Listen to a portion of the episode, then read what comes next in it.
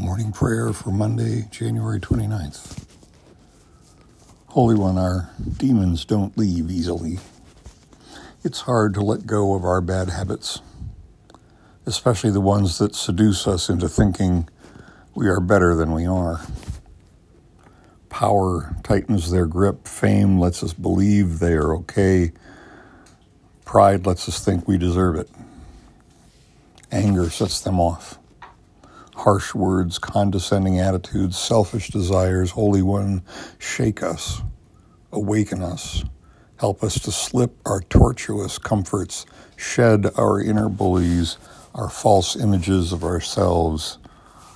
We are addicted to our demons and need your help with our withdrawal. Amen.